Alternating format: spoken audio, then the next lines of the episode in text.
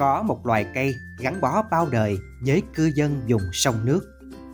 Một loài cây không chỉ điểm tô sắc vàng rực rỡ cho quê hương mỗi độ nước lên, mà bông của nó còn tạo nên nhiều món ăn dân dã chứa tràn bao kỷ niệm.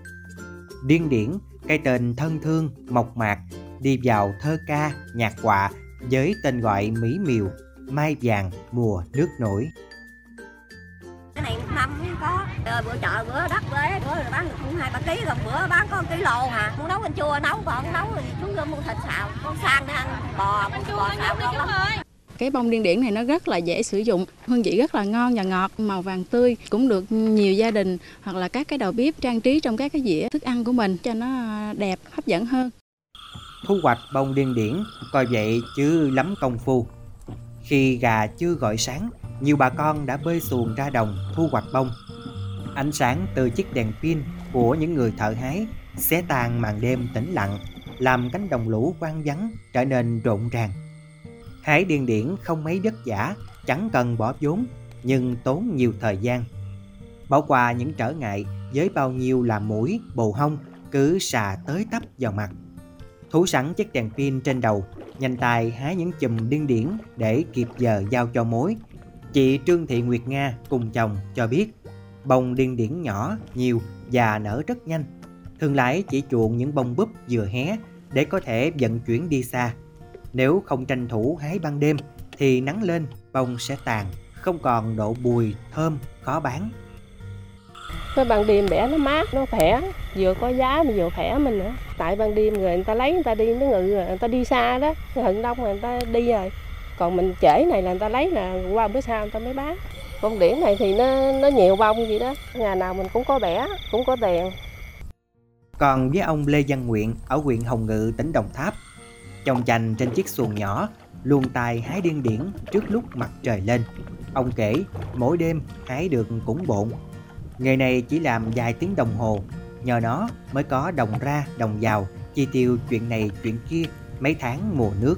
Ông Nguyện bộc bạch hai giờ khuya thức dậy hái là cho tới ờ, hừng đông đó là một thao này thì có có bữa 5 kg 4 kg mấy có bữa thì 6 kg bẻ thì nói nào ngay cũng sống hàng ngày cơm gạo với lại tiền mấy nhỏ đi học rồi hàng ngày Hồi xưa, cây điên điển mọc quang hoặc người ta chặt nhánh rồi cắm quanh bờ đê ruộng để tự nó sinh sôi. Ai muốn ăn thì hái. Thời đó muốn ăn điên điển, người ta phải đợi đến mùa nước nổi mới có. Còn bây giờ, chúng loại và diện tích của đặc sản mai vàng mùa nước nổi ngày càng mở rộng. Nhiều người chọn trồng loại cây này để phát triển kinh tế, có thể xử lý cho ra bông nghịch vụ. Dù mọc quan giả hay trồng tỉa thì nước về là bông nở. Mỗi gốc điên điển đẻ được từ 5 đến 7 nhánh, hãy càng sạch thì bông ra càng nhiều. Thời gian thu hoạch dao động từ 2 đến 3 tháng và cho trái. Hạt rụng xuống đất đợi mùa nước nổi năm sau. Trồng điên điển khá đơn giản, chỉ cần chọn giống tốt, chờ nước rút là cắm xuống đất, chăm sóc qua từng giai đoạn, rồi cứ thế chờ cây lớn ra bông là thu hoạch. Tại mảnh đất trồng điên điển đang cho bông rộ, chị Nguyễn Thị Tuyết Mai, ngụ huyện Cai Lậy, tỉnh Tiền Giang chia sẻ. Cái này lúc hôm đó thì ờ, vô phân là nước lúc khô ướt gì nè. Tới nước nó ngập là mình khỏi vô phân là bông nó bự. Nửa bảy mình cấy, đầu tám là mình có bông gai gai gai gai rồi. Là tới nửa tám là bắt đầu trở lên là bông nhiều bông gộ rồi đó. Trời hửng sáng, công việc hái bông điên điển cũng hoàn thành. Bạn hàng, thương lái đến thu gom để kịp chuyến xe sớm, bỏ mối gần xa. Luôn tài xếp hàng lên xe, cân đếm cho mối. Anh Bùi Quang Ngân ở huyện Châu Phú, tỉnh An Giang, phấn khởi, nói. 6 giờ sáng mình bắt đầu đi gom. 9 giờ mình gom tới ờ, 11 giờ. Điền điển này cũng như mình giao vậy đó cũng lấy công làm lợi. Hàng quá về ờ, chợ Châu Long, Châu Đốc là mình tặng ra Campuchia hay là Phú Quốc, Hà Tiên, các tỉnh rồi đó. Đến chợ, điên điển được bài tần rổ vàng ươm tạo cho bức tranh chợ quê thêm phần sống động. Đem mận món gì cũng ngon hết trơn hết trọi là câu mời chào đầy hấp dẫn của những tiểu thương miền Tây hào sản với những vị khách phương xa.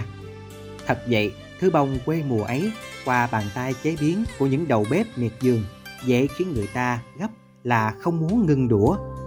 Cái vị đăng đắng nhẫn nhẫn rất riêng, mang nhiều ký ức và hoài niệm. Bà Lê Thị Kim, ngụ huyện Hồng Ngự, tỉnh Đồng Tháp, hào hứng kể. xào ớt nè nó chua nè rồi à, đâm bánh xèo nè nhúng lẩu mắm nè nó đủ hết trơn nó dễ ăn lắm chú mua chừng à, năm ngàn ba ngàn là chú đủ ăn hơn Một món ăn khoái khẩu nữa dễ dàng tìm thấy ở miền Tây là điên điển xào tép và dưa chua bông điên điển. Bởi vậy mà dân gian có câu điên điển mà đem muối chua ăn kèm cá nướng đến vua cũng thèm. Bông điên điển đẹp giản dị, chân phương gắn với hình ảnh tảo tần của ngoại, của má, của những thôn nữ bơi xuồng lội đồng thu hoạch qua. Với riêng tôi, sắc vàng điên điển còn gợi nhớ về những ngày gian khó ngồi trên xuồng xuôi ngược khúc sông quê.